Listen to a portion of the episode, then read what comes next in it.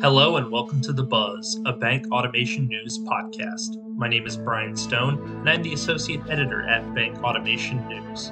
Joining me today is Joe Robinson, co founder and CEO at Hummingbird. Joe discusses the compliance challenges faced by banks, how ChatGPT can be used to improve financial literacy, and what FIs can do to respond to the dynamic regulatory environment.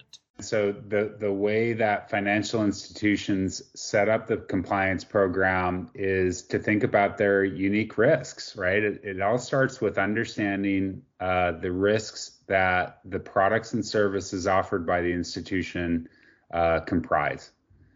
It's it's something where each financial institution, by regulation, is supposed to be looking at the target, you know, customer profiles that they work with the products and services that they offer, the geographies that they operate in, and a variety of other factors, and trying to understand their unique risks of money laundering, of financial crime, of other issues that could be problematic for their business and for society as a whole.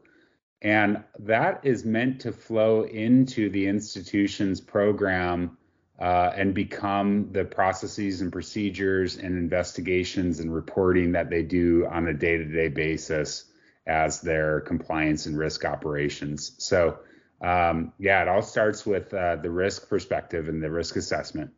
What are some common challenges that pop up when a bank is trying to install this type of compliance program?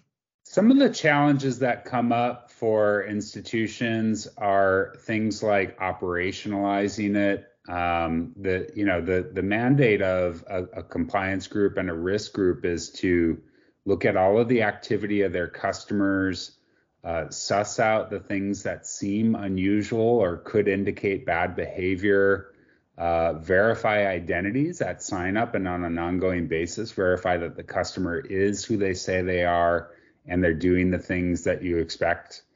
Um, and then investigate those things. And you know, honestly, it, it becomes um, quite an operational challenge for a lot of institutions.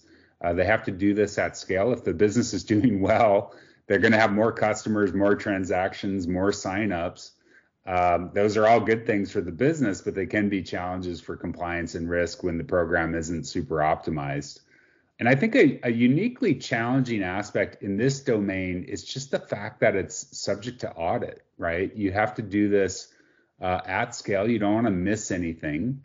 And you're going to have a regulator come in periodically, sometimes monthly, quarterly, yearly, and they're going to ask to look back over a sample of the investigations that you conducted and why you made the decisions you did. So it's it's kind of like somebody going through your email inbox for the last year and making sure you responded to every email the right way can be a little bit of a needle in the haystack exercise and one that you know a lot of compliance professionals uh, have have stress and, and anxiety about. Are they doing the right things every single time? One thing i tell new employees at hummingbird is uh, you know the movies would have you believe that you know an investigation is a long running exercise and and goes for days or weeks. And you know there's a team of people kind of following up on the investigation. The reality is like compliance professionals have to look at you know 5 10 20 of these investigations per day right? Um, so they're trying to do this work as efficiently as possible. They're trying to make sure that they're not missing any crime uh, and they're trying to provide great information to law enforcement, all of which are challenging. So uh, they really need specialized uh, tools and services to help them with that work. So one other aspect I wanted to ask you about was uh, KYB technology. For for people who aren't immediately, you know, aware of what that is, could you give a rundown and maybe tell a little bit about how banks can benefit from this technology? Absolutely. Uh, KYB and its sibling KYC, they're both acronyms uh, referring to Know Your Customer, that's KYC, and Know Your Business, KYB. Um, it's kind of the difference between an institution that provides, uh, you know, consumer credit cards to people, or, uh, for example, a commercial bank that's providing accounts to businesses. Um, KYB is, um, I, I would say, like KYB is a practice area that is a bit more challenging because of the presence of a legal structure uh, in the middle of of the bank and and the the customers, right?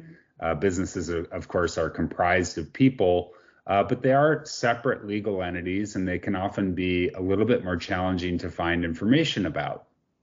So the KYC, uh, I'm sorry, the KYB practice area is all about uh, knowing who the businesses that you're working with are, knowing who the beneficial owners are, meaning who are the people behind the business and what are they up to, uh, understanding what business and what markets that business is operating in, and then uh, making sure that you're providing secure account access and uh, products and services to that business in a way that you know are safe for the system and and don't cause or facilitate financial crimes to be uh, perpetrated against people. So how how can that provide better anti-fraud solutions in areas like commercial finance?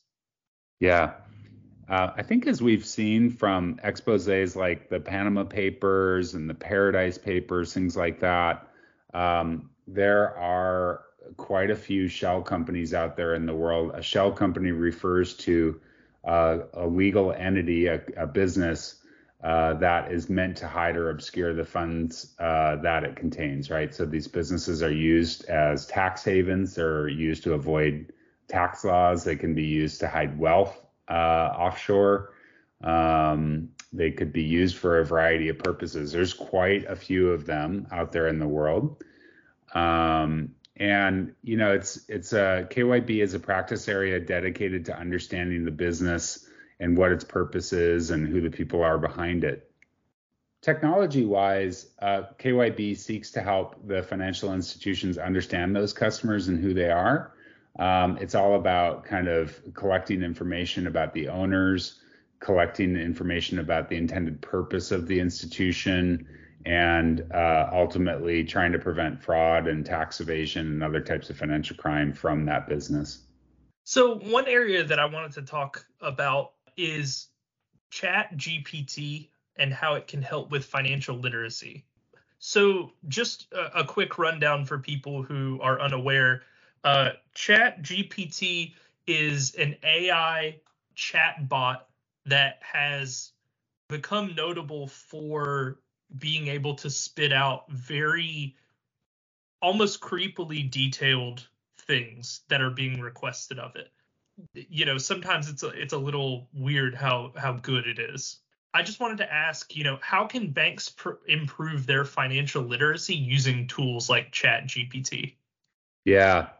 Chat gpt seems to be a, a forerunner in, in a new class of artificial intelligence that's uh, basically composing written dialogues right and um, as you say, Brian, it's it's uh, eerily good, right? It's it, actually can create writing from a very simple prompt uh, that is a lot like a human expert. Um, I think the applications in financial literacy are very interesting, right? You, let's say that you are starting out uh, on your path in personal investing and you want to understand what an index fund is.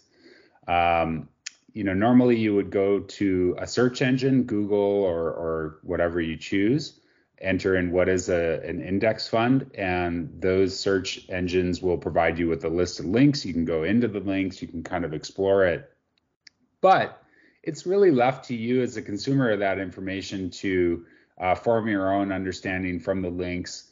Uh, and uh, maybe the links are good, maybe they're not.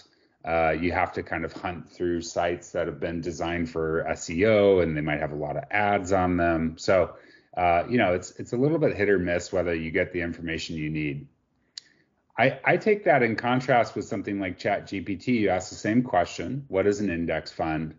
And you have a written response that, you know, sounds like it's coming from a trusted advisor, an expert, a friend, um, it's just a very clear, uh, obvious answer about what an index fund is.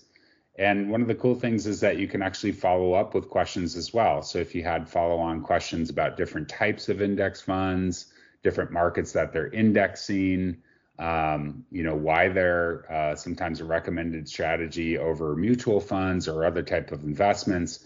Uh, you know, Chat GPT could sort of follow up with dialogue and you know, quote unquote, chat with you uh, uh, through your questions about that. So I view it as a powerful resource for financial literacy, really for any kind of uh, knowledge-based querying, right? Um, there's a lot of different uh, applications in the world, but financial literacy is certainly one of them. When it comes to this type of AI-based technology like Chat GPT, what other functions could it possibly serve for banks?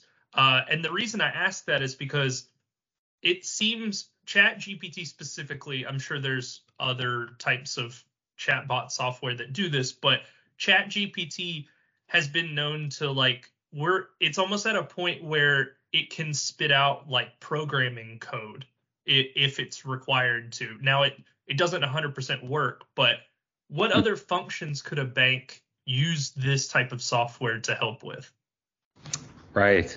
Um, I think a bank or financial institution using ChatGPT should think about uh, any written applications that they have, right? So could be chatting, a chat bot on your website, providing customer support, could be written disclosures, things like that. You know, very, very important uh, disclaimer here. Chat GPT is a very early stage technology uh, in artificial intelligence. So I don't know that the company behind it, OpenAI, uh, actually intends it to be used in the commercial setting.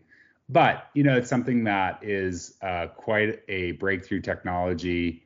Uh, the applications are limitless, and um, it's a good one and a fun one to explore and be familiar with. So, um, you know, pretty much anywhere it, it can write code uh, or written responses and write code, as you say. You've been listening to The Buzz, a bank automation news podcast. Please follow us on Twitter and LinkedIn. And as a reminder, you can rate this podcast on your platform of choice. Be sure to visit us at bankautomationnews.com.